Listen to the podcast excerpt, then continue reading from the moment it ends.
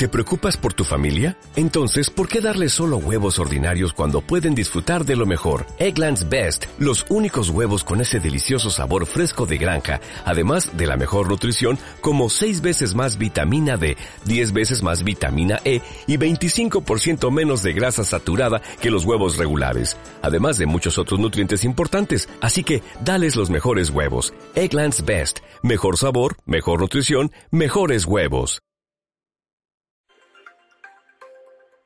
2 y 29 minutos de la tarde, la plataforma en defensa del 0 a 3 público y gratuito sigue mostrando su rechazo a la incorporación de los niños y las niñas de 2 a 3 en colegios de primaria o escuelas infantiles de segundo ciclo. Es la respuesta a la idea del consejero de Educación, quien aseguró que se habilitarán plazas escolares para niños de dos años en colegios de primaria y en escuelas de segundo ciclo de educación infantil por una cuestión económica y de eficiencia. Se lo vamos a preguntar a la presidenta de esta plataforma, a la portavoz, a Enar García. Enar, muy buenas tardes.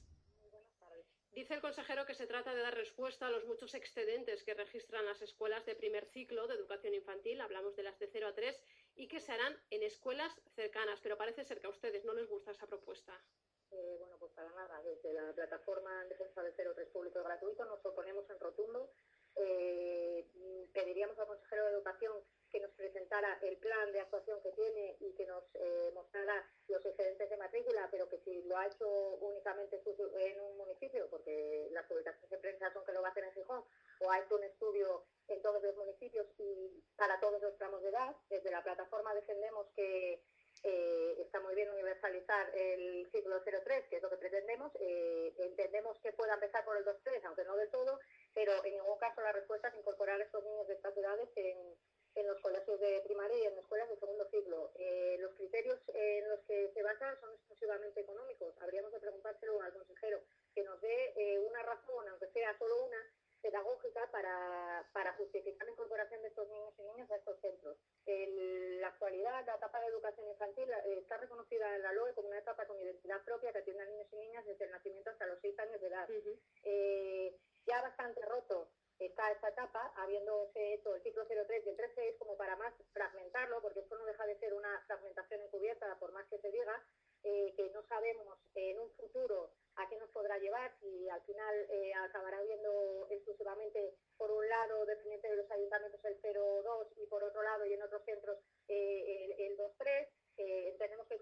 una del ciclo, que tiene muchos peligros, que todo lo que llevamos luchando las educadoras, todos los equipos docentes durante todos estos años, desde que se abrieron las escuelas, eh, por la calidad y la calidez educativa en el 03, se va a romper si los niños y niñas se incorporan a los colegios. No hay absolutamente ningún criterio pedagógico que justifique esto. Repito, que no es el consejero alguno. Los centros, eh, ni tanto física ni como pedagógicamente, están en modo alguno capacitados para acoger estos No se, no se facilita el intercambio de información diaria como ocurre en las escuelas con las familias.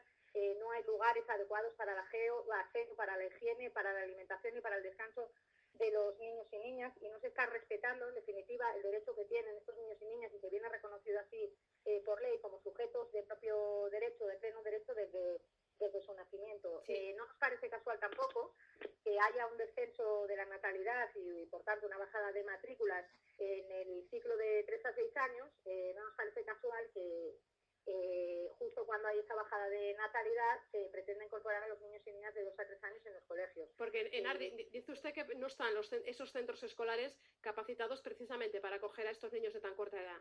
Eh, no, para nada, ni, ni física ni pedagógicamente. No, no hay lugares para, para, como te decía antes, ni para el descanso, Sí. ni para la higiene, ni para la alimentación de estos niños y niñas. Eh, eh, tenemos la experiencia vecina en Cantabria que tiene a los niños y niñas de 2 a 3 años incorporados eh, dentro de los colegios y vemos los problemas que supone, que se intenta academizar los contenidos educativos, que se intenta adelantar eh, los aprendizajes de estos niños y niñas eh, tan pequeños que los equipos educativos pues eh, están un poco aislados eh, pues, los- lo- el, el maestro y el técnico que en este caso también es otra polémica que hay en este caso el consejero ha dicho que hablarse con técnicos esperemos que sea así ya hay bastante separación con el resto del equipo pedagógico pues por eso porque no se puede hacer eh, lo mismo en, en- en- con los niños de 2 a 3 años Mm. que con los niños de 3 a 6 años que la educación infantil debería ser de 0 a 6 y no intentar eh, adelantar estos aprendizajes. Eh, es que ha insistido y ha utilizado varias veces la palabra pedagógico. ¿Qué criterios cree usted que se debería tener en cuenta a la hora de aplicar, si se llega a aplicar esta medida? Pues los criterios es que se deberían de adecuar eh, físicamente los espacios para que no haya comedores masificados eh, con alto nivel de ruido, eh, donde los momentos de alimentación no tienen ningún criterio educativo, sino que simplemente se contempla como momentos asistenciales, por así decirlo, y sabéis que en educación infantil absolutamente todos los momentos son educativos y los que lo que no se considera escolar, por así decirlo, también es educativo. Nosotros lo consideramos y trabajamos en nuestras escuelas eh, entendiéndolo como educativo, igual que el cambio de pañales, el control de esfínteres, de, esfínteres, de alimentación, eh, el tiempo de descanso. No hay en los, en los centros escolares eh, ningún lugar adecuado para el descanso de niños y niñas, que con, dos, con los niños de 2 a 3 años tienen que poder descansar y dormir su siesta. si la cuestión es meramente económica, ¿Qué va a hacer el consejero de educación? ¿Poner una colchoneta en un aula vacía y poner un cambiador? Porque eso no, no, no, no sigue ningún criterio eh, pedagógico ni responde a las necesidades de estos niños y niñas.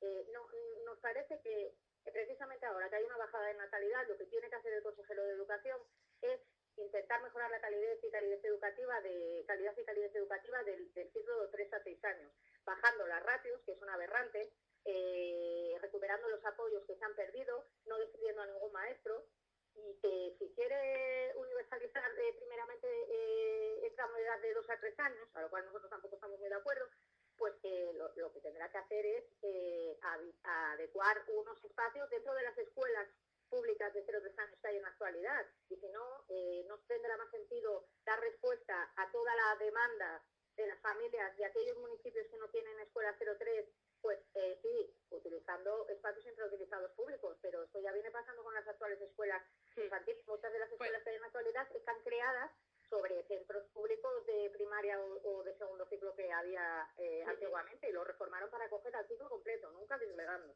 Pues queda bien clara cuál es esa postura de la plataforma de defensa de la escuela de cero a tres. Enar García, como siempre. quería, quería apuntarte que también, debido a esta respuesta, vamos a hacer una concentración eh, día? 15, el día 15 de junio eh, a las 6 de la tarde frente a la Junta de Gobierno aquí en, en Oviedo.